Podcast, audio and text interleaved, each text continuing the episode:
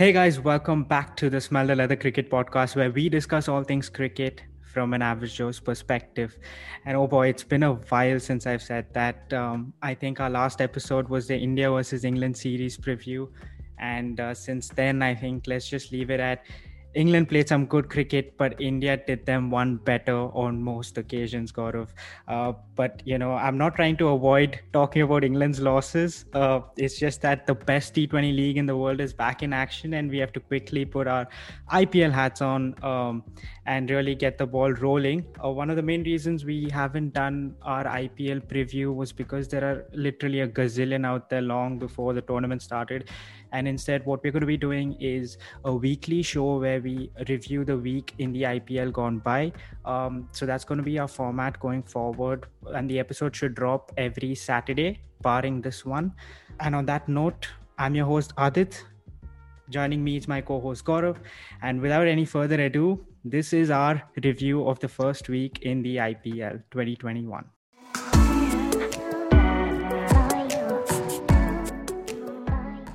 Gaurav, this edition of the IPL, there's a little bit of a twist where we have neutral venues, no home advantages. You have teams like the Mumbai Indians playing a chunk of their games at the Chepauk, conditions that probably do not suit them that much.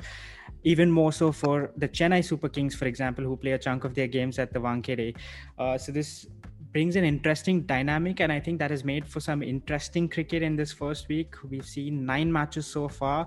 And we're recording this podcast on the Sunday, the first day of doubleheader in this edition of the IPL. So it's going to be pretty exciting. We've seen all the teams play a couple of games. Mumbai and SRH have played 3 each. And I think I've rambled on enough, Gaurav. I think the people that listen to our show, at least a very few, they probably want to hear your thoughts on the week in this IPL and what do you make of the neutral venues and all of that stuff? Yeah, it has been very interesting. As you said, the neutral venues, I think it has played a great role, especially for teams like Chennai and Hyderabad, who have been lagging behind in this first week. Apart from those two teams, I think the other six teams have been very competitive. You talk about Rajasthan with 2 of their key players missing, Archer before the tournament and now Stokes not being available, but still they have managed to put up decent performances in both the games. So yeah, those neutral venues really challenges you as a team, but then it makes even more exciting look forward to, because now teams have got to really adjust.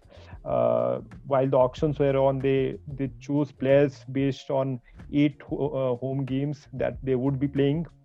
As Mumbai, as you mentioned, that Chepauk is probably the place where they wouldn't want to play, but they managed to win 2 out of the 3. So it's been very competitive, and going forward, I think teams like SRH and CSK and probably Punjab as well, they've got to really pick up the games. Teams like Delhi Capitals and Mumbai and RCB are kind of looking to take the prime positions right now. RCB fans would be delighted, because all those fears that they had over the years of not winning the close encounters, they won 2 out of the 2, and it's going to be really exciting. You mentioned the key word there being adjust, and teams have to adjust now. I want to come to the Chepauk and the role it's playing in how the teams have to redefine the way they're playing their cricket. Like teams really have to go hard up front, because it becomes very difficult to score in that back end 16 to 20 over mark, especially when you have bowlers like Bumrah who can basically go for nothing in those 4 overs. So from what you've seen so far, do you like the template that the Chepauk brings for teams to play in T20 cricket? Yeah, look, I as a viewer, I wouldn't want to watch games played at Chepauk, because it's been very difficult for the batsmen, let's be honest about that. But the batsman approach at the same time has not been what it should be, because those middle overs, they've not even got at 6 per over, which somehow is very difficult to digest. Because if you look at it, yeah, sure, the ball gets older, but one side of the Chennai ground is very it's very long, the boundary of that side, meaning you have bigger gaps as well. So you can just push to those gaps and go for the singles and doubles, which has really not happened. That players, the batsmen are playing too many dot balls is what I feel, and the boundaries obviously are the difficult options, especially going for sixes. And yeah, if they can just go at even 7.5 runs and over, so it makes up for the 160-165 target, which has been proved to be the winning score. On the other side, Mumbai pitches, it has given us entirely different perspective, apart from the last game of Punjab and Chennai, and it has looked green as well. The pitch, surprisingly, has been really green. Even from Delhi's side, Rabada and Avesh Khan were getting seam movement of the track. So I actually like this neutral venue concept a lot, because initially it was the template was fixed that Rajasthan would win 6 out of the 8 games played in Jaipur, and Mumbai would do that in 7 of the 8 games played in Wankhede. But since now that's not the case, it has really spiced things up.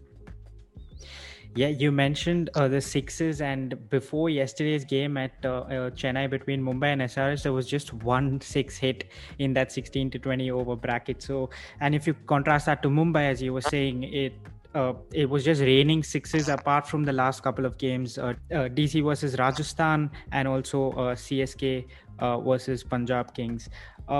And before we move into reviewing the teams and how they have performed, I want your take on who you think are a couple of players that have really impressed you or surprised you, which I'm sure there will be for a lot of people, given the performances that we've seen in this week. Yeah, I wouldn't say I was surprised by the performance of these players, but if you look at it, it's been the Indian players who really dominated the first week. Samson and Rahul Chahar. Rahul with that 91, Harshal Patel. The Indian team would be delighted for sure with how the players have come up. Bhuvaneshwar Kumar, Bumrah, he's a bank, but then last year we saw he didn't have a very good first half of the IPL, but he has started really well this time. So Sanju Samson inning was the highlight for me for this week. Just the striking ability. Every time you see the guy, you feel like probably should be the first name on the Indian limited overs list, but hopefully he continues his form for a longer period this time. What about you? Apart from these, did you find any emerging players? Yeah, I think Arshdeep Singh is one. He performed well in the last season as well, and the way he defended that over against Samson, he stuck to his plans. He had a 7-2 offside field, and to stick to your plans in that last over, it can be really difficult, which he pulled off. I also like Chetan Sakaria from Rajasthan. Seems like he has a little bit of energy about him, and he has nice wrist position with his bowling, and also probably he hasn't performed, like he hasn't had an highlight performance as yet, but Parag from Rajasthan, I think he has some energy about him. He contributes with the bat, ball, and he's an electric fielder as well. I think he can be a key for Rajasthan going forward. But now I think we should get into reviewing the teams, and let's start off with the season opener. So we'll start off with Mumbai first, and they've played 3 games at the Chepauk now. Their first 3 games, they've won 2 out of the 3, as you've mentioned. They've played against the RCB, KKR, and SRH. Surprisingly, they lost to RCB in that opener, but their batting performance in these 3 games, the top order has done well, but that lower middle order, are you a little bit concerned about the performances there, or is it just because it's in Chennai that's why those wickets are falling in a heap, at least in the first couple of games for Mumbai Indians? Yeah, I'm not concerned. I think it has been difficult to come in and go from the start, and the big hitters have found it difficult. What I would say though is they have not played their A game yet, and which is ominous signs for the other teams, and yet they've managed to win 2 out of the 3. Look, most of us would agree that on paper they are the best team, and they are in fact, apart from you said batting part. Look, Hardik Pandya has been a worry because for some reason he can go right from the start, go for the boundaries, but hasn't been able to connect. I'm really pleased with Pollard's batting and how he approached the last night's game. But I think they managed to win the crunch situations. Even during batting, if you remember Suryakumar's inning against KKR, so they lost early wickets, but he went with the flow, and that innings in that Chennai wicket was a highlight for me. Ishan Kishan was not himself the game against SRH, but I'm not concerned at all, to be honest. The only thing that I would say is probably the fifth bowling option, because since Hardik Pandya is not bowling, and once they go to pitches where it's batsman friendly, so you wouldn't count Kunal Pandya to bowl out his 4 overs of quota, and then it becomes difficult because Pollard is effective in pitches like Chennai, and then they move on to Delhi. But they've got to do something about that fifth bowling option. It's working till now, but if Hardik Pandya doesn't bowl, that might be a concern. But other than that, it looks an all-round team. Yeah, Pollard's 6 last night. Oh boy, that 105-meter 6 was huge. But just coming back to Suryakumar Yadav, he just seems like he's playing on a different wicket compared to all the batsmen that we've seen so far, probably barring Bairstow in last night's innings, where he just took on, he got a 40 out of 16 balls. But Suryakumar Yadav is going to be a mainstay. He has been a mainstay for them, and it just looks like this is going to be he's going to have a really, really good year this year. Yes. I mean, he has become my favorite player since the last IPL. Just the ability to play spin. We did see how he played the faster bowlers. Pat Cummins, that 6 against Pat Cummins was great, but really like the way he plays spin. Not many players are able to rotate strike as regularly as he does. You see when the likes of Kohli and Rohit Sharma being stuck against the leg spinners of late, but not many spinners have been able to trouble him. I remember the last season he went after even Rashid Khan and guys like Sunil Narine and all of the spinners who were difficult to play against. But yeah, Suryakumar Yadav, as you mentioned, if they're gonna win the tournament, he's got a big role to play in that. Yeah, and you mentioned their fifth bowling option. They've tried a couple there, one in Marco Janssen in the first couple of games, and yesterday they went to Adam Milne from New Zealand. Maybe they could bring in an extra spinner at least for the games in Chennai, because if you remember in the second game against KKR, Rohit Sharma brought himself to bowl on for an over or so. So does that probably make a case for say a player like Jayant Yadav instead of Milne, who also went for runs, but he came back nicely, and you can probably use them in while going back to the Wankhede or in the other grounds. Definitely. I think Jayant Yadav also gives that off-spinning option, so they already have a left-arm spin bowling option and the leggy, so this would give them an option, especially against the left-handers, and he can bat as well, so it kind of increases the depth in their batting. But traditionally Mumbai likes to go in with two foreign pacers, and you mentioned Marco Janssen, and we all were really impressed with him in that first game. Even the second, he didn't bowl badly at all, but looking at the conditions, and that's the area where Mumbai are really flexible. They really adapt to the conditions, and as you said, I do think that they would give Jayant Yadav or probably Piyush Chawla a go, because it still have 2 games to play in Chennai, and it has been turning for guys like Rahul Chahar, who doesn't normally spin the ball a lot. So yeah, it makes a good case for either of Chawla or Jayant Yadav. Yeah, Chahar is an interesting one. He was they was just showing up a graphic yesterday where he was getting almost 8 degrees of turn at this tournament in Chennai, and he gets most of his wickets with the traditional leg spinner, whereas if you associate that with a normal leg spinner, it's mostly the googly that gets them the wickets.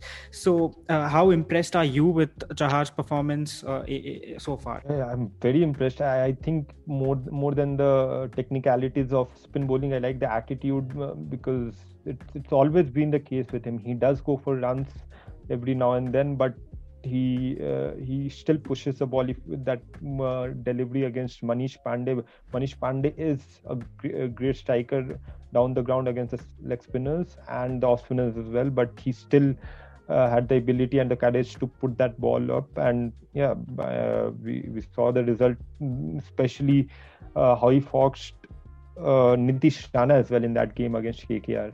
He was a game changer, and they really need him to come good, because last year Mumbai was a team who were the most expensive in those middle overs. They didn't pick a lot of wickets, and it then really puts a lot of pressure on guys like Bolt and Bumrah. So his performance and his form is really important, and yeah, he's come good. Looks to be in good rhythm as well. But when you see Rahul Chahar, normally he can start with few short balls, half trackers right from the beginning of his spell, and then then it's difficult to finish the quota of 4 overs. But right from the beginning, he's consciously made that effort to put that ball up as well, and it has helped him. Yeah, the only team that he's gone for runs is against RCB. So let's talk about them next, because Mumbai lost to them in that nail-biting last over finish, and RCB have won both their games so far. First of all, the revelation for them has been Harshal Patel. Why do you think that is? He was at DC and he got traded in, and he just seems to be a force to reckon with. You know, it's an interesting case. It's very much like Suryakumar Yadav when he was playing for KKR and wasn't given the right role, and RCB traditionally have not been good with either in auctions or even transferring of players, but they have made a masterstroke, I'm sure, because throughout the years Harshal Patel has played for various teams. He was always those middle over bowlers, 2 or 3 over bowlers who he wasn't used during the death for some reason. But he has got that yorker, which is very important, and looks much fitter as well this time. Had a great domestic season as well. So yeah, I think it's more about the confidence, and the good thing about Kohli is he really backs his players. It's also more about the pitches that he's been playing in. The Chennai pitch has helped him with his off cutters and the slow balls. I would like to see what he does when he goes to Mumbai and Calcutta especially, but they would be hoping that he comes good, because I still think RCB have problems in their death bowling. Their bowling unit still doesn't look very convincing to me, but Harshal Patel has been the star for them. Yeah, it's an interesting point you bring up about roles in T20 cricket, and I think it's very important to have defined roles for each player to get the maximum from them. And on that note, I want to ask you, what is Dan Christian's role in this team? Do you see him playing a part going forward as well? Because so far it feels like they can use someone else at that position who can be a lot more effective on these surfaces. Definitely, to be honest, I don't see Christian playing any of the games, to be honest, because if you don't bowl him for more than 2 overs, and I really don't see him giving you 30 of 15, 30 of 20 in those last overs, especially in the Chennai pitches. He's 36, 37 now, and you're using a foreign player. You left Moeen Ali, guys like Moeen Ali and Chris Morris for that. So yeah, we discussed how good they were with Harshal Patel's inclusion, and I think they made it up by giving up Chris Morris and Moeen Ali for Dan Christian. Yeah, I really don't see what his role is. In fact, he's been very scratchy as well while he's batted.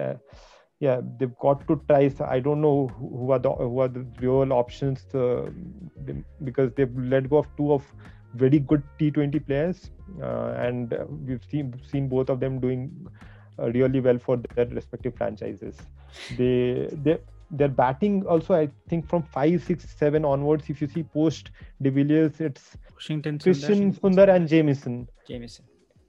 Yeah, and it's the same thing. They've definitely got in Maxwell, but there would be times Maxwell is not your bank for all the matches, and they've got to have someone post De Villiers who can win matches when you need 40 of 30. And I don't see Christian doing that. I don't see Sundar was effective in the test matches, but here he's looked out of sorts. So they've got some problems in there. They've started well, but tough challenges are ahead of them. You were talking about options, and I just want to bring up Daniel Sams' name. He's out of quarantine now, and he's probably available for selection. Could he be looked at as a replacement for Christian, because he provides that left arm option? He has those slow balls. He played for DC last season. He did well in those last couple of games, and he can contribute with the bat as well. He's had a good BBL season behind him. Is he a possible option that can plug these gaps that you just mentioned? 100%. I would pick Daniel Sams over Christian any day. That left-handed option, as you mentioned. There would be times where Siraj would go for runs in the death, and probably Harshal Patel will as well. So if in a crunch situation, you've got to have an extra option, because we have not seen Sundar bowling in the last 5 overs, or Chahal, and Chahal's form also has been a concern for them. So Daniel Sams for sure, yeah, he makes my team any day. And you mentioned, so that given it's a Chepauk, I'm really surprised they haven't used him in the power play. He's usually a power play bowler for India. Are you surprised by that, not using Sundar? And Jamieson has been bowling. He's been a little bit expensive in that power play so far. I'm not surprised, because it's RCB, so RCB does these weird things. For some reason, they can't be consistent with their strategy. And why would you not bowl someone like Sundar, who has been bowling for the national team in those 6 overs and has been doing really well? Kyle Jamieson, for someone who's been to India first time, you would want to give him extra protection once the power play is over, and would make use of he can actually make use of that pitch, because he's tall, and those slower balls would be very effective. But the 6 overs where batsmen are trying to go hard, yeah, Sundar, 2 overs of Sundar is definite for me, unless he goes for a lot of runs. Yeah, and with that case of Jamieson, in the last game, he went for 26 of his 2 overs in the power play, but as soon as that power play got over, he was brought back in the middle overs, and he just seemed like a different bowler. He was a lot more effective with his height. He was getting that bounce and using the slow balls effectively as well. So yeah, maybe RCB need to look at that. Jamieson was an expensive buy, and another one was Glenn Maxwell. So let's talk about him and how has he been for RCB so far. Oh, terrific. I think he's had a role to play in both of the games that they've won. I would want him to bowl more often, because if not utilized him, I think he's very cunning in that regard. He can squeeze out 2 or 3 overs, especially in Chennai. So, yeah, look, Maxwell, if he gets on a roll, De Villiers, Maxwell and Kohli, that lineup is scary for even the best of bowlers, best of bowling units, because over the years they've tried out guys like McCullum and Finch and all the players who have performed well for the other teams but somehow haven't performed for RCB. But it's the other way around this time. Maxwell has been in form, and he has been throughout the last years, even the ODI and the T20I leg against India in Australia, that he did really well. So and he's playing at a right position as well. Punjab, I thought they were using him at 5, 6, and which was not the right position. Maxwell, especially in the middle overs against spinners, He can be destructive against the best of spinners, and it also gives an assurance between Kohli and De Villiers. De Villiers, we saw what he can do even if he has few balls, although we all want to see more of De Villiers every day. But then strategy wise, I think Maxwell at number 4 is the right call. Yeah, and they've made a change to their batting lineup this year with Kohli opening the batting along with Padikkal, and you have Shahbaz Ahmed at 3, Maxwell at 4, and ABD coming at 5. Are you okay with ABD coming in that low in the order? Would you like to see a swap between him and probably Shahbaz Ahmed, or are you fine with the lineup as it is? Yeah, look, it's a tough one actually. I although I do want to see more of him at the top, but then the thing is, like I mentioned, the 5, 6, 7, or rather the 6, 7, 8 looks very weak to me. So you got to have someone who can finish games, and that's exactly what he did against the game against Mumbai. So I think it's more about the situation of the game. If it's a high-scoring game, if they've got a good start, you might as well send AB at 3 and use Shahbaz Ahmed and guys like Sundar and Christian, or as you mentioned, Daniel Sams can be used as floaters. But yeah, I think they would continue with this, and I'm actually happy with this because De Villiers, not many can handle pressure like De Villiers does. That's true, and just coming back to RCB's bowling, Chahal, he had a few off games for India as well in that England series and the first couple of games here. Are you concerned about him? Do you probably bring in Zampa and leave out Christian, play the two the two leggies in today's game, for example, where it's an afternoon game, there's no dew in Chennai? Yeah. I think Zampa, for some reason, teams over the years, they have not had a lot of confidence in Zampa, but his record is there for everyone to see. He's the real wicket taker, and he's been a regular in the national squad as well.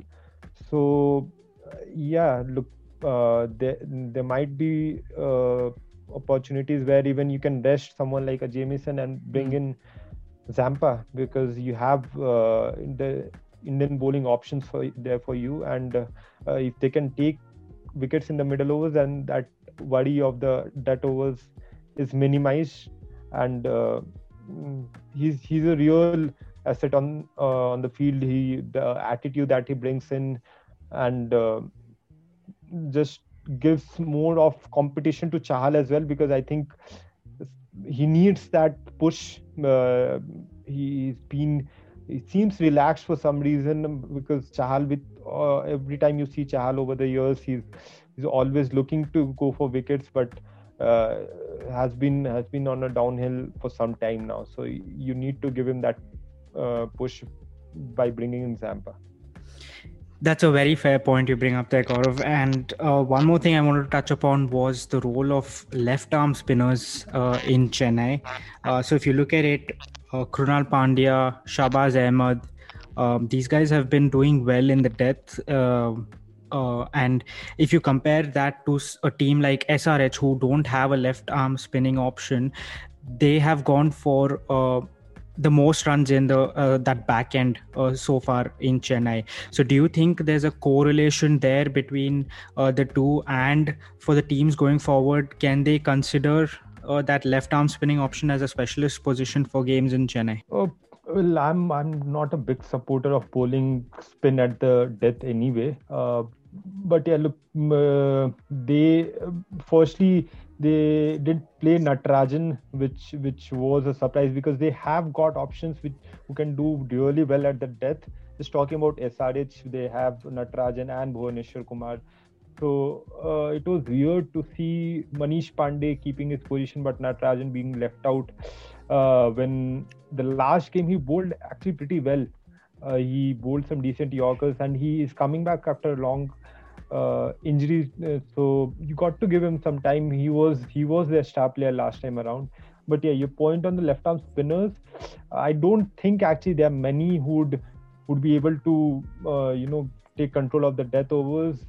It's mostly to do with the pitch, but even if you see Krunal Pandya in yesterday's game, so Bairstow went after him right from the start, but once a ball gets older, you can, I mean, guys like Pollard and Pandya, doesn't matter how the pitch is, if they see spinners, they, I mean, you can go for plenty as well. So it's a double-edged sword for me.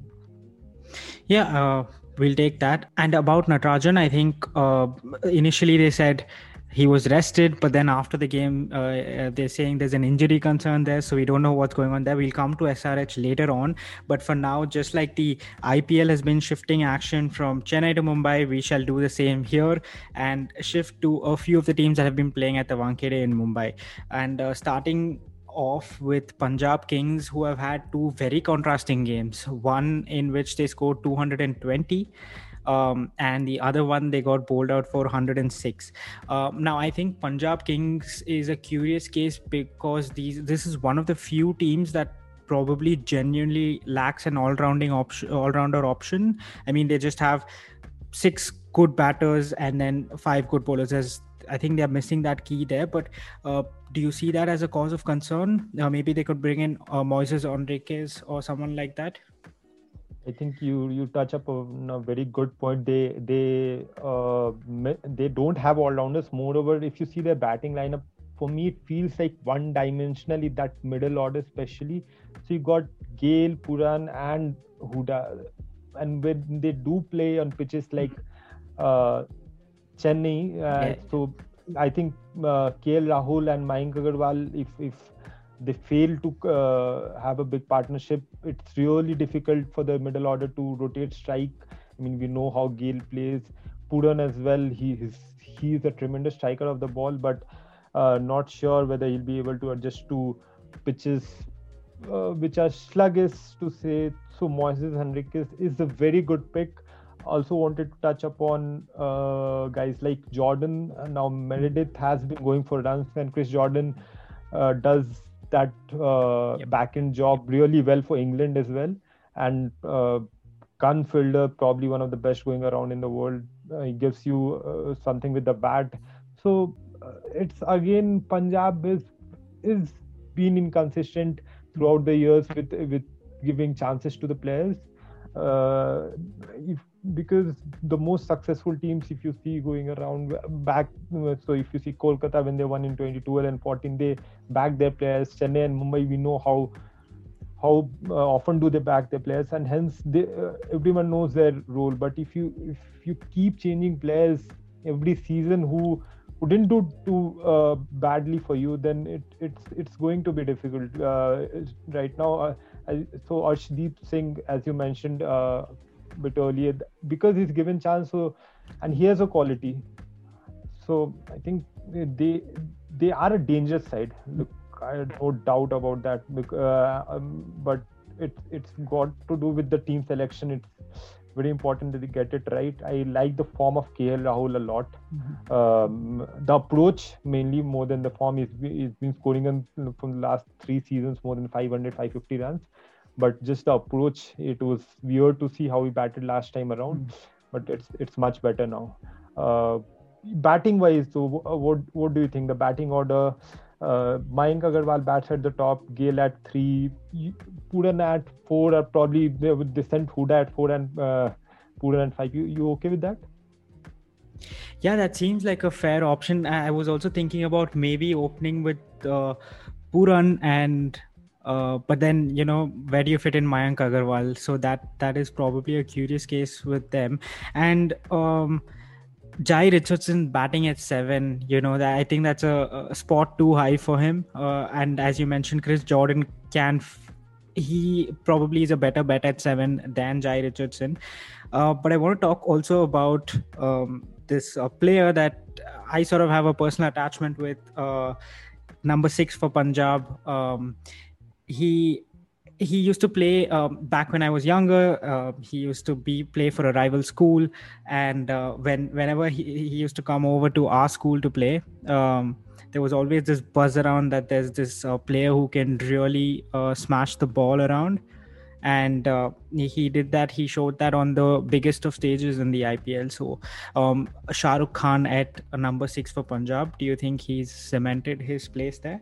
Yeah, look, it's a great point that you make about Shah Rukh Khan. And even during the auctions, many of the teams were interested in him. And the way he played against Chennai. Yeah. Yeah, that was very heartening to see, and I was just reading an interview of his where he says that he's been used to playing in those pressure situations. We all know his hitting power hitting abilities, but it's at this tournament you're not always going to get tailor-made situations where you can just go out and start hitting the ball, but I like the way he played, and especially in a team like Punjab where they don't have a lot of experience in that lower middle order, so to close out games he can be that Hardik Pandya who was unknown, and today Mumbai Indians depend on Hardik Pandya so much. So again, it's about giving a player so much of time, but he definitely has the caliber to play for 10 years at the highest level. Yeah, one more point about Pooran. You find it okay that he plays at number 4, number 5, sometimes at number 7, at number 6, because with the ability that he has, probably move him up the order. I know Mayank Agarwal has been terrific for them in the last season, but do you think he's been underutilized? Yeah, for sure. I mean, number 4 can be an ideal spot for him, but you want your best players to face the most balls, and he's such an explosive, a dynamic player. He can affect games of cricket, for example, like how Johnny Bairstow can do for SRH. He can play that role at the top of the order, maybe because KL Rahul, he is the captain. Somewhere at the back of his mind, he kind of feels like he has to play that anchor role, just like he has in the previous seasons, although at maybe a little bit quicker pace. But if he has someone like a Pooran at the other end who can just, go all guns blazing, it sort of makes Rahul's role easier as well, and then he can take on later on in the innings when he is set as well. So that can be a possible option for them. But how do you fit Mayank Agarwal in then? Do you drop him or do you move him down the order? Is he good down the order? I'm not too sure. You can probably take that question. Oh no! If he plays at the top of the order. You probably would want to give him 2-3 games more, but I really want Pooran to be batting more overs. His form for West Indies and BBL as well. Just the ability to put pressure on the bowlers is huge. And you got to make the most out of it, especially now that they're playing in Mumbai. So he can really win matches on his own. Yep. And that actually eases things for Gayle as well, because if we know he likes to take his time, and it can be ominous signs for the fielding captain once people like Gayle and Pooran are batting together and set. So, few more games, but I definitely see a case for him even opening the innings. You never know with these players, because he has a strong technique. He's not just a slogger. He's a good offside player as well. So, yeah. Yeah, hopefully he can be used in a better fashion going forward. And just to round up on Punjab's bowling lineup, you have Meredith, who sort of has been bowling an Australian length and quick on those pitches, and he's been going for runs. You have Jai Richardson, who we are seeing for the first time in the IPL. So these two guys, and then if you look at the Indian talent, you have Arshdeep Singh, who we've spoken about him earlier as well. I think he is going to be an impact player for them going forward, and he'll be one of their keys for success if they are to go on to make it to that playoffs and even further. So but overall, just to sum up Punjab's bowling lineup, what would you make changes if you are to make any? Yeah, look, it's not the strongest of bowling lineups. Shami's return has been huge, but as you said, Meredith, I don't really see him playing all the games. Chris Jordan has to be back. To be honest, they don't have a lot of options. But yeah, they've got to make the best out of the resources. I think Shami and Jordan can be good at the death, and Shami is a wicket taker. They have likes of Ravi Bishnoi as well, where they can bring him back. And I think I'm not too disappointed with Murugan Ashwin. Whatever I've seen of him, he doesn't go for a lot. He normally is pretty decent, but yeah, the wicket taking options in the middle overs is what they're lacking for sure. So yeah, look, they are a very decent, a dangerous side on their day, but bowling has to be taken care of, as has to be the lower middle order as well. Yeah, looks like Punjab have things to sort out. And moving on, we are going to move on to Rajasthan Royals, who again have played at Mumbai, won against the Punjab Kings, which was one of the most entertaining games, high-scoring one. And the other one against DC, which again went down to the wire, Morris finishing it off. But before everything else, I don't know why this has been a topic of discussion, but do you think it was wrong for Sanju Samson to retain strike on that second last ball and not take the single? Because it's doing the rounds in social media saying that he should have, Morris could have hit a boundary, etc., etc. What's your take on it? I think he was absolutely right of not taking the single. It looks bizarre, but the way he was hitting the ball and to be needing four of the last ball with Morris on strike, you'd any day want the set batter. Yeah. And he almost cleared it. It was just bad luck, that's all. But I mean, for someone who's played that kind of innings, even if he did make a mistake, you got to give him that. It was an innings to remember. I can't remember the last time I liked a batter in an IPL innings that much. Probably Suresh Raina, 87 of 25 back in 2014 against Punjab, but post that I can't remember such an impactful innings. Yeah, he's been the captain as well. He's taking on the responsibility. And before the IPL started, they had a bit of a heartbreak with Archer missing out. And then in the first game, they found out that Stokes is gone as well. Are these two players going to affect their chances in the playoff? The best, that is? Of course it will. But I like the look of this team. I just like the way they play, the way they've been playing the two games. Miller's inclusion, I like the way Samson has been leading the side. It's not looked out of place being the captain. I like the look of their bowling. Morris is there, Munatkat has come good, Mustafizur is there. So look, Gaurav, just on that, how often do you see three left-armers in a bowling attack? You have Sakaria, Mustafizur, Unadkat, that trio against Delhi, it really, really paid off. It's always an advantage, isn't it, the left-arm fast bowlers? And the variety is also there. So Mustafizur, you know what will you get of him. Chetan Sakaria is a fresh talent, so he brings a different kind of energy. And Chris Morris in the death overs, they also have the option of Andy Tai as well, sitting on the bench. So they have pretty good options. You see David Miller coming good. David Miller, it's high time that he makes this season his own. He just played that one game last year, one or two games, and he was run out for nothing. So despite two of their match winners not being present, I still like the look of this team.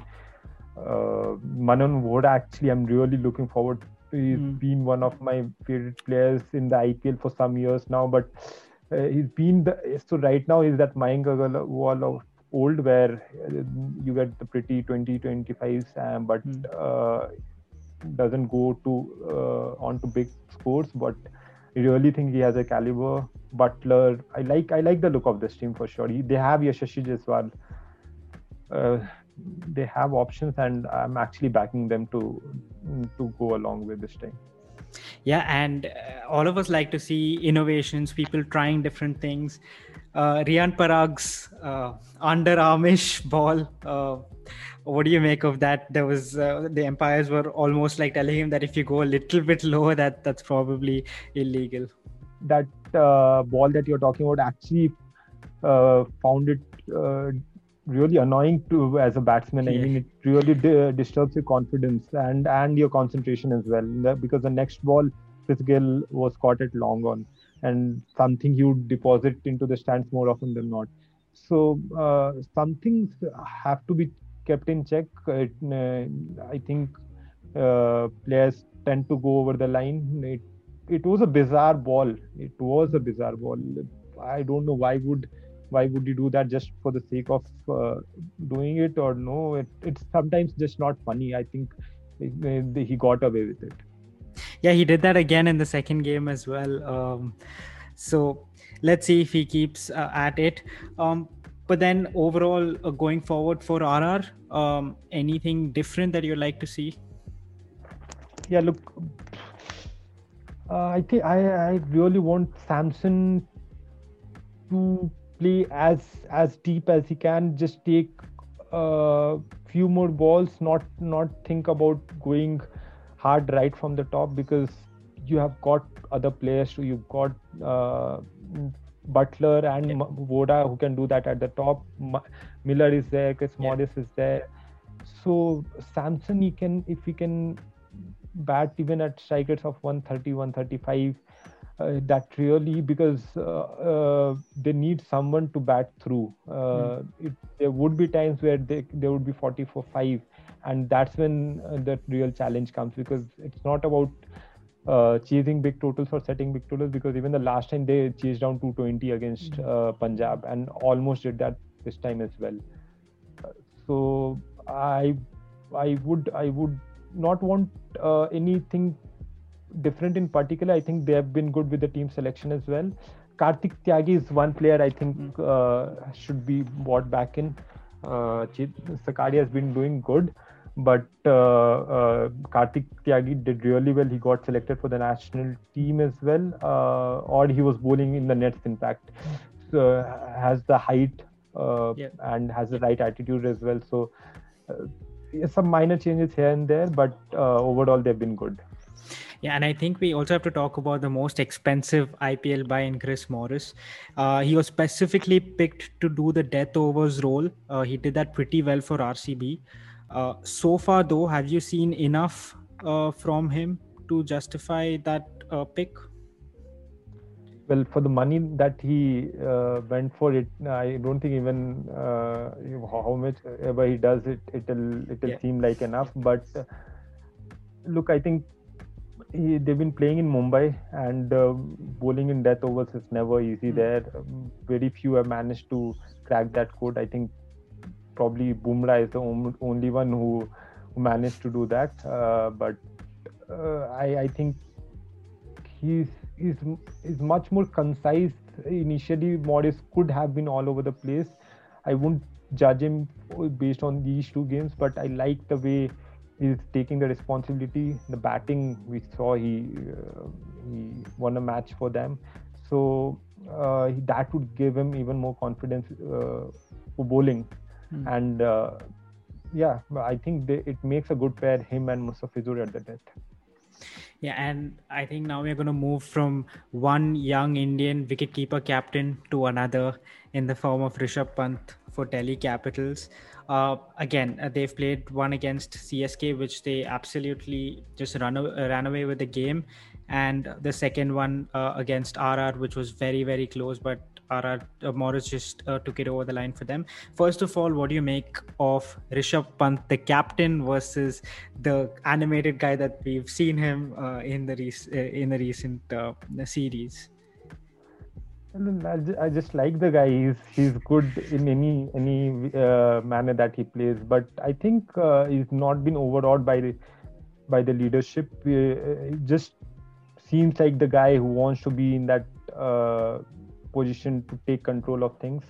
And I just before the tournament started, when we knew that he's going to be the captain, I was actually worried that it doesn't take away anything from his batting, because he is probably the hottest topic in world cricket right now about his batting. And the last 6 months, it is Rishabh Pant's world the last 6 months, and the way he played the second game, especially when they were continuously losing wicket, he got run out, but just seems fearless. And I like this decision by them. If it can really work for them.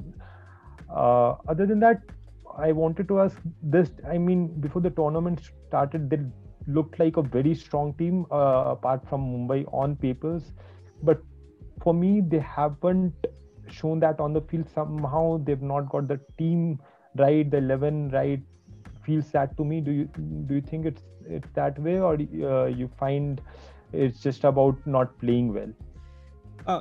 I was going to bring this up with you. I'm not sure of Rahane at 3. I mean, for the longest time, he hasn't performed. We always talk about, if they're in a situation where they're losing wickets, then Rahane is going to come good. But as you saw in the last game, even then, he did not come good. And if you look at their first game, they went for Hetmeyer. And in the second one, they went one batsman short. And that probably cost them a few runs in the death. So I was thinking about the options that they could come up with. Do you play Smith? But for whom? Billings maybe is another option, or do you find an Indian batsman to fill that role? Because I personally probably find there are more effective options than Rahane at 3 in this particular lineup, because Stoinis was the one that was doing the top of the order role towards the back end of the last season, and now he's moved back down. So I don't know whether he's going to be able to really get going from ball one, at which you would have to do at that sort of position that he's playing at. What's your take on their situation? Yeah, look, I think they have not got the 11 right in both the games for sure. I do believe that Rahane is not the right man at number 3. Smith inclusion is a must for me. Mm-hmm. It's Steve Smith we are talking about. And with the pitches that we are looking at, even in the Mumbai games, the pitches have been green, and in Chennai it has been really sluggish. Yeah. And the one guy you want to be batting there is Steve Smith. It just brings a different energy on the field. Gives, I think, people are calm as well, because there's a captain who's very young. He would need support, and I think. And instead of home, I think my 4 overseas player would be Rabada, Nokia, Chris Wokes, and Steve Smith. Stoinis and Steve Smith. At least for the start of the season, Chris Wokes I know has been doing really well, but I personally am not sure about his big hitting abilities. Because when you have Nokia and Rabada, your fast bowling quota is pretty much stacked up, and you don't really require Chris Wokes then, because he is effective in the initial overs. But then Nokia and Rabada do take care of that. Avesh Khan has been doing really well as well. He's another one, yeah. So I think Smith has to be there. Hetmeyer, again, I'm not sure, because he's been there for 2 years, and I can't remember performance where he won a match of his own. So how long do you back a player, trust a player who has the talent, no doubt, but you can't keep probably one of the best batters in the world out for too long. They got him for a steal. 2.2 crores, and I think that was the buy of the season, and not making use of it was disappointing to see, especially from someone like Ricky Ponting. Yeah, and thinking about their batting order, you have Lalit Yadav coming in at number 7, at least in the last game, and he did decently well. But now that Akshar Patel is he's again available for selection, does him coming into the team make it look like a much more settled lineup, especially now that they're going to be going to Chennai as well, play a few games? He provides that left arm spinning option, so I think Akshar Patel probably is like that band-aid that just smooths over all the rough edges in this particular lineup. 100% Akshar, and they had 7 bowling options in the last game. I don't know why they did that, and they compromised on the batting, which was their USP the last season, because they batted really deep. But I don't think how many games they would use those 7 options. They won't, but it's just to make sure that you have enough bowling options, and that doesn't work. Akshar Patel and Ashwin are the right spin bowling combination for them. If you just look at this with Ashwin, Akshar, Rabada, Naukea, Stoinis and Avesh Khan, it looks a formidable bowling lineup. Then you don't really need Lalit Yadav. Obviously you'd make changes depending on the conditions, but it gives you batting options. Akshar, Ashwin, Stoinis, Smith, and Rishabh Pant, Shikhar Dhawan and Prithvi Shaw looks like a formidable batting lineup then. But till now they haven't got the 11 right. Yeah, and Shaw had a terrible last season, but he's had a good domestic run in the Vijay Hazare Trophy as well, averaging 165 if I'm not wrong, and he's looked pretty good in that game against CSK. Got out early against Rajasthan, but he looks like he's going to have a great season, doesn't he? I think you understated that fact about him having a good Ranji season, or rather the domestic season. So I was indeed following those games, and some of the games he was treating the bowlers as school kids. He was literally toying with the bowling. That's what he can do. He is a really, really dangerous batsman, and it's not just that he does that for the initial 6 overs. He has the ability to find gaps even after that, once the field is spread out. I really want him to come good, because when he came into the scene, he was talked about as much as any other player I can remember. Probably Rohit Sharma was the last one when someone was talked about a lot before the inclusion in the Indian team, and Prithvi Shaw was the other guy. So he has made some technical changes as well, if you noticed. So now the movement is back and across. Initially the front foot was stuck, and the hands were stuck as well, and he couldn't complete the shots. That was the problem in Australia, but the movement is much better now. He's been very vocal about it as well, that he's been working on his technical aspect, and not just for Delhi. I think if he comes good, he's very young and can be a real asset for India going forward. Yeah, for sure. And we'll move on to yet another Indian wicketkeeper captain, not so young this time, and he's probably towards the end of his career, the Tala as they call him here in south of India, the captain of the Chennai Super Kings, MS Dhoni's team. At the start of the tournament, they seemed like it's going to be a repeat of the last season, as far as at least my opinion. I felt like they should have made more changes to their lineup.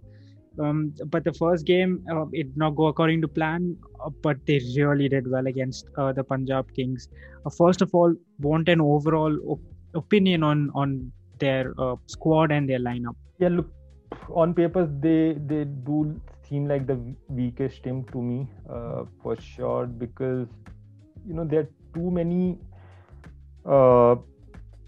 players who play multiple roles but can't fit in the same team. For example, I don't see Karan and Bravo in the same 11. Bravo now for the longest time hasn't been batting. They don't show enough confidence in his batting, and he's not the same bowler he was as well. So and then too many left-handers as well in the middle order. You can see Raina and Moeen Ali and Ravindra Jadeja and Sam Curran. So they've got to spread it out. Plus the opening pair as well. I don't like that combination. I want someone who to be attacking at the top. Ruturaj Gaikwad, he takes his time, and so does Fab du Plessis. So you got to either promote Moeen Ali or Sam Curran, one of those two for sure. Raidu did a great job for them, but if they can have a right-left hand combination at the start, that would spread it out as well. Plus Raidu plays spin pretty well, and they can use him at the middle overs. But there are just too many players who you're not utilizing, and instead of that, you are compromising on players like Imran Tahir, who can be real wicket takers, because I don't really see wicket taking options in there. Sure, Deepak Chahar did take those 4 wickets, but that was a very friendly wicket. You're gonna get wickets which don't provide assistance for the bowlers, and they don't have genuine pace as well. You see Deepak Chahar and Shardul Thakur, Sam Curran, Dwayne Bravo. There's no real pace in there. They were very unlucky to lose Josh Hazlewood, but they have Lungi Engedi, Berendorf. They have drafted in their squad. So they have options, but they've got to settle that batting lineup. You mentioned about Dhoni. As big a fan as I am of him, but he's got to do something about his batting, because it's not easy coming back playing after such long time. He doesn't play domestic cricket or any competitive cricket, and it's literally blocking a position because 2019 he scored 2020 sorry in fact he scored just a 200 runs, and doesn't seem to be in place this time around as well. They've got problems for sure. And Gaurav, we've spoken about role definitions. To me, Ambati Raidu's role at 5, is there a specified role that you see it? Because I feel like he needs to bat in the top 4, and he has been most effective in the top 4. What do you do with a player like Ambati Raidu at 5? So definitely he has to be in fact the 2018 season, where he was the highest run scorer for them, he batted at the opening slot. And see, Raidu is an interesting case, because he's never gotten a specific role apart from when he was in Mumbai Indians for those 4-5 years, and he did really well. So yeah, why would you change? In fact, now that even Watson isn't there, so why won't you make use of him? Either you bat him at the top of the order or at number 4. That's the max. People do talk about Dhoni being promoted at number 4, but I'm not sure about that too, because I really see his hitting power is going down, even if it's set. People have found out that hard lengths are the way to go against Dhoni, but Raidu is innovative as well. He can play those cheeky shots and is effective in the middle overs as well. You got to give him more and more deliveries to play. I'm as much as it is talked about, but it is not just Dhoni's team. It's been, I think, too hyped up, and they have got to look beyond him and think about the future as well. Yeah, and one possible option could be whom they refer to as the Chinnathalai and Suresh Raina. I feel like Moeen Ali and Raina, they seem like the positives from CSK's batting lineup at 3 and 4. So you spoke about maybe promoting Moeen Ali to the top of the order. Do you think he's good at 3 and 3, with Raina coming in at 4 and probably moving Raidu to the top, opening with Faf and making Ruturaj sit out for a while? I want Rana at 3 for sure. Rituraj Gaikwad, because he did really well at the second half of the season for them last time. So it's just 2 games and they would want to give him a longer run. I don't see a case for Faf du Plessis here. He might come good later, but I would want Moeen Ali at the top. Because Sam Curran, we have seen he can go from the start in that game against Delhi. Mm-hmm. He did really well. So Moeen Ali, he can really make use of those power plays, and also he should be used more in while he's bowling as well. So Moeen Ali, they've got that selection right. Just need to ensure that he has more deliveries to play. So for me, it would be Moeen Ali and Rituraj, then Raina, and then Raidu, and the rest follows. Yeah, and just talking a little bit about their bowling, I've been kind of disappointed in Thakur's performances so far. He was really good in the England series. It seemed like he had leveled up. But now again, it seems like he's gone back to what he was maybe in the 2018-2019 season. And also, they seem to lack an enforcer, like how KKR has been using Pat Cummins in the middle overs. What do you do to this bowling attack? Do you bring in a Mitch Santner, Lungi and Giri, as you said, as 2 possible replacements for Faf and Dwayne Bravo? Yeah, that's the exact point that I said. They don't have a genuine quick bowler who can bowl at 140+, and Shardul Thakur, as you mentioned, I have never been fan of bowlers who just stick to one line of bowling, pitching at one particular length, slowing it up. If you do that throughout, you're gonna be found out. It worked during the England series, but you got to have the ability to pitch it up as well, because on good surfaces, like Mumbai, where they're playing, good batters would take advantage of that.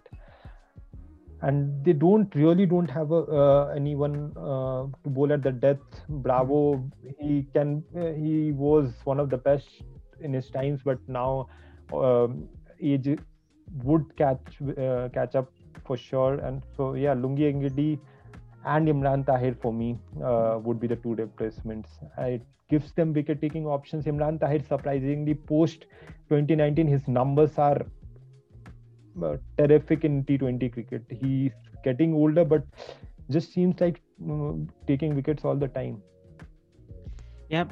And from the conversation that we've had till now, I think CSK is the team that really has to make the most number of changes, not only from outside the team, but also within their lineup with regards to positions and everything. And I'm personally pegging them at the bottom 2 spots of the table. But how do you see their chances in this tournament? Look, even I don't see them in the top 4. Yeah. But the thing that would be going for them is they know how to win trophies. They won 3, and guys like Jadeja, Raina, and Dhoni as well. They know how to manage the difficult situations, and especially with Raina's form, he is the real glue of the team. I like the way he played the first game, and that trio of Moeen Ali, Raina and Jadeja are going to be really, really important. If they can fire, I still think they stand a chance if they make the right calls. Bring Imran Tahir back, Lungi Engedi back, take some tough calls. That oldest theory of not making too many changes, it's not working for them. It just is not working for them. Yeah, it's tough times for CSK, and tough times, at least so far, has been for SRH, who are at the bottom of the table. They've played 3 games so far, lost all 3, and they've been playing in Chennai. Before we get into this team, Manish Pandey has been criticized a lot. His role in the first game, where people said that he did not take the impetus to enforce the innings. It was Abdul Samad who came in and started smashing those sixes, and then towards the end, Manish Pandey really took charge. And in the second game, in a chase, in when you know that it's going to get difficult as the game progresses, he consumed a lot of deliveries, 39 to be precise, to hit 38 runs at under a run a ball in Chennai in the first 10 overs is a cause of concern, you think? Yeah, and now he's played a lot of cricket for the SRH, so he should be, and they've given him that number 3 or number 4 slot for a very long time. He can't complain that he's been getting opportunities. It is a cause of concern, and you know, the thing about Manish Pandey is the way he plays the genuine kicks. I have a problem with that. He moves around too much, and that somehow cramps him for room. He and that works for him for spinners, because he can use his feet and get away with it. But with fast bowlers, I remember that game against KKR, Pat Cummins was really tucking you up with those short of length deliveries. So it's been almost 5-6 years that Manish Pandey has been talked about and hasn't really proved his worth and what people talk of him. And yeah, look, he has to get that strike rate up. No, you can't blame the pitch, because they have players who are doing for other teams. We're talking about Suryakumar Yadav and others as well. So, and that is the reason he's lagging behind in that contenders list for Indian squad. He was a regular at one point in time, but if you're not going to improve your game, then it is not going to work for you. And yeah, I think they would be giving him more chances still, because they don't have a lot of options, especially in the Indian batting, sitting on the bench. KKR Jadav is one, but Manish Pandey, he's hanging in between. Yeah, and I think all of them are just waiting for Williamson to get back in the squad at number 4. But then with Manish Pandey's role and Williamson sort of playing that similar anchor role, the question comes up is both of them at 3 and 4 an ideal combination? Or how would you play this situation out if you were to bring Williamson in, and for whom would you bring him in? So my 4 overseas players would be Bairstow, Warner, Williamson and Rashid Khan. Now, you spoke about number 3 and 4. So for me, I would give someone like Abdul Samad and KKR Jadav more chances. So you can play Williamson at 3 for me, and KKR Jadav at 4, Pandey at 5, Abdul Samad at 6, Abdul Samad. You can push him up the order. And then you have 2 guys who can score at more than 150, guys like KKR Jadav and Abdul Samad. Then it looks a much better bowling lineup. You have a few overs of KKR Jadav as well, then the 5 bowlers. So they don't have a lot of options going forward. Jason Holder is a good option, but I think it just is not the right balance for the team, because Williamson is required the middle order batting. I mean, yesterday they had Virat Singh, 3 players, Abhishek Sharma, and there was one more. You can't depend on that middle order. You really can't.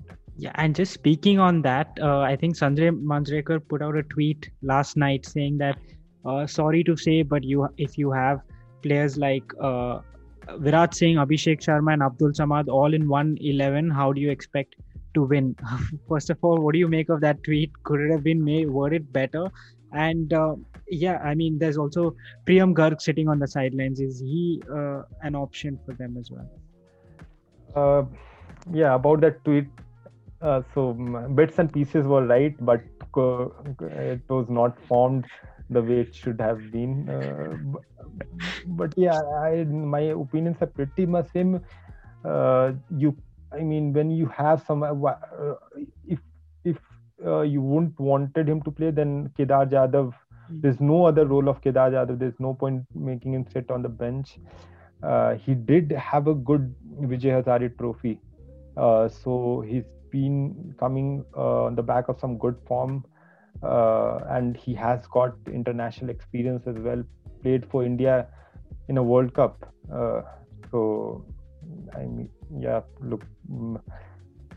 He has to be there. He has to be there. And just speaking about Warner's captaincy a little bit, they played the first game in Chennai. They chose to bowl first, and it was that was the only high-scoring encounter in Chennai against KKR.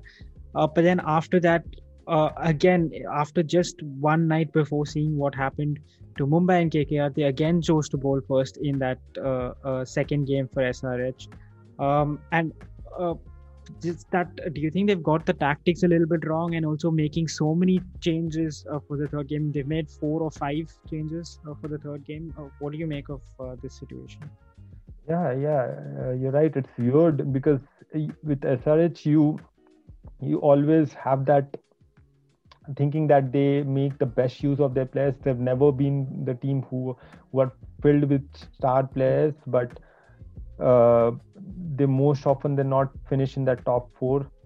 And for some reason, I find David Warner not being at the best of his game, even while batting and while captaincy as well. He's looked out of sorts. He's coming back on the back of an injury. That might have played a role. But I think Williamson, once he comes back in, he is just a great asset to have. And this team requires him the most. His calmness on the field, batting as well. The pitches like Delhi and Chennai, Williamson would be of some value.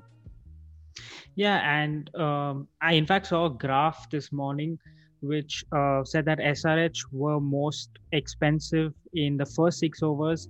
And in the back end, the only phase that they were relatively good at was in the middle phases, and that's when Rashid Khan comes on to bowl. So just what do you make of SRH's bowling lineup? Because this is a team that usually defends well when they are batting first, and they have had good seasons with the same set of bowlers. But yeah, if you're going to keep someone like Natarajan out, then what do you do? They've got people like Trevor Bayliss and Tom Moody and VVS Lakshman in that dugout, and you keep Natarajan, who has done brilliantly well in Australian conditions against some of the best batters in the world. You got to understand he's been coming back from injury. Got to give him chances, otherwise how would you make a team confident if you're not going to back your players? Khalil Ahmed, we've seen enough of him, and he's not that great at the death. It's as simple as that. You have got to realize where you have to improve. It's the death overs and the middle overs, the pressure situations. If you remember, Natarajan, even after going for so many runs, he bowled that crucial last over against Sam Kerr in that final ODI and still nailed those Yorkers. Yeah. Whether Khalil Ahmed would do that, I don't think so. When you have players, you're not making use of it. It's just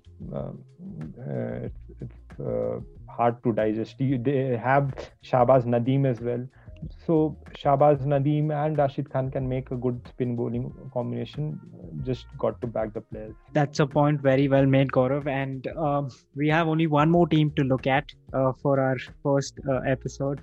And this is a team that middle of last year, they had a change of captains. Now you have a World Cup winning captain along with Brendan McCullum, one of his really close friends at the helm. They just look like a more settled lineup this time around. They've as a settled unit per se. Definitely, they have a very strong 11, I'm not sure about the backups, but and it has been the case for them for 2-3 years. You look at that lineup and it's filled with six hitters, boundary hitters, and I think their bowling combinations as well. I like that bowling lineup with Pat Cummins and Prashid Krishna. Varun Chakravarti, Andre Russell has come good. The worrying part has been Morgan's form. I think he's coming in a bit too late. Doesn't matter what, if he has to bat at number 3, so be it, he should be batting at number 3. Just take some time, because it's hard to accept someone who's been one of the best white ball batters, not just a captain, in the previous few years, and not showing that in IPL for some reason, because he's one player who can go right from the start, but obviously the conditions are different, so might as well bat at number 3, take more time, because you have Russell, you have Karthik, you have Pat Cummins as well, who can go hard at the death. Yeah, and speaking about their top order, Nitish Rana, at least last season, was the kind of player who would get a good innings and then the next following innings he would get out pretty quickly. But this time around, at least for the first two games, he's done pretty well. Is it him finally coming off age for Rana? Yeah, definitely. We saw the first glimpses of him when he was playing for Mumbai a couple of years back, and he did really well for them, and again he was really good in the first half and then tapered off in the second half, but when you look at him playing left-hander, very pretty to the eyes, he plays shots all over the ground, so I'm glad that they're backing him. They're not, as you mentioned, he had on and off starts the last season, whether he scored 80s and zeros was his sequence, but they didn't keep him out, and I think Shubman Gill is the right opening partner for him as well, because he gives you that assurance. He's very technically solid, and I think Nitish Rana would be the breakthrough start this season for me. KKR are traditionally a team that usually plays a lot of spinners, and they're one of the few teams in this tournament to have three proper spinners who can give you 4 overs each, and Chakravarti, Harbhajan, Shakib. Is this the right combination for a Chennai type of wicket? It is the right combination, because Harbhajan in Chennai wicket, he has played for Chennai for couple of years and he did really well there. Shakib is a bank, and Varun Chakravarti, he has done decently well this season. Last season he was the star for them. They have got Kuldeep in there, but Kuldeep, I don't see him getting opportunities at the beginning, because it's not just about getting wickets, but he's not been bowling well as well. The problem of bowling too slow is still there.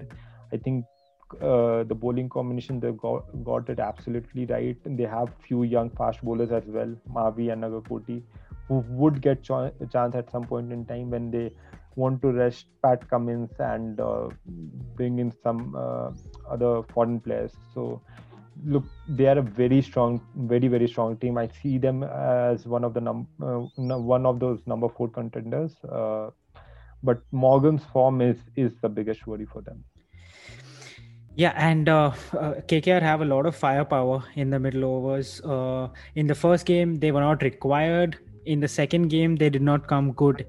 Is it the case like for Mumbai, where you have a lot of big names, but they also need to deliver? And also one more point on Shakib being at 7, is that the right role for him to play? Yeah, look, for me, Shakib is a floater. Shakib, you can't pinpoint a particular position for him. When you are losing wickets, he would probably bat at number 4, but but I wouldn't give him that position throughout all the games. And about the big hitters, look, Russell or Karthik, they've not been playing regular cricket. Russell fitness is always a concern, and once they move on to quicker pitches, the things would be much different. And yeah, when you talk of a team like Mumbai, I think Pollard is a much more sensible batsman in that regard. We saw how he managed to wait till the last over and eventually get them to a decent total. But with Russell, just feels like it's either hit or a miss. There is no rotation of strike. And but when you have someone like him, you will play him more often than not. Yeah. He picked up 5 wickets as well in that second game in a couple of overs, which is good to see. But I think one stark difference from the last season to this season has been how they've used Cummins. Usually you see him at the top and then towards the back end he goes for runs. But this time around they've been going for bowlers like Harbhajan and also Chakravarti for an over in the power play. And then Cummins takes over that middle session. And in the back end, you have a bowler like Russell, who's he's been pretty good at nailing what he wants to do. It might not be the right plan to always go on that wide Yorker line and make your plan so obvious, but he's been nailing that. And that's been the biggest difference for me in this bowling attack. Is this just better utilization of their resources, something that probably SRH were really good at doing? Yeah. I think Pat Cummins, he didn't. So the last season, there was just too much talks about the price tag, and I think that played a part on him. You mentioned about the usage. I think he would still be very effective if used in the first 6 overs as well. He is a wicket taker. They do have the option of someone like a Shakib or Varun Chakravarti who can bowl in the power play. So they can use Cummins in the middle overs, but I still think when the big games come, he has to take control of the initial overs. When you play someone a team like Mumbai and want to take wickets right up front, so Cummins is the guy for me. Ferguson is waiting. We remember how he did the last time around. And one more player is Karun Nair. I think he's not much talked about, but I think going forward they should really look at him. Tripathi has done well in the 2-3 games that he has played in, but Karun Nair can be a really good player for them. He in the top order, he wouldn't be as effective as number 5 or 6, but if you give him a chance at the top of the order, he can be really effective. He can probably take that number 3 slot, and he's no muck with the bat. He's hit a 300 against England. But after that, so KKR seemed like a team to reckon with. And on that note, we've seen them play a couple of games now. What's your top 4 prediction for this season? I'm definite about 3. I think Mumbai, KKR, and Delhi. Mumbai and KKR would be the top 2 teams for me, and Mumbai. The number four is.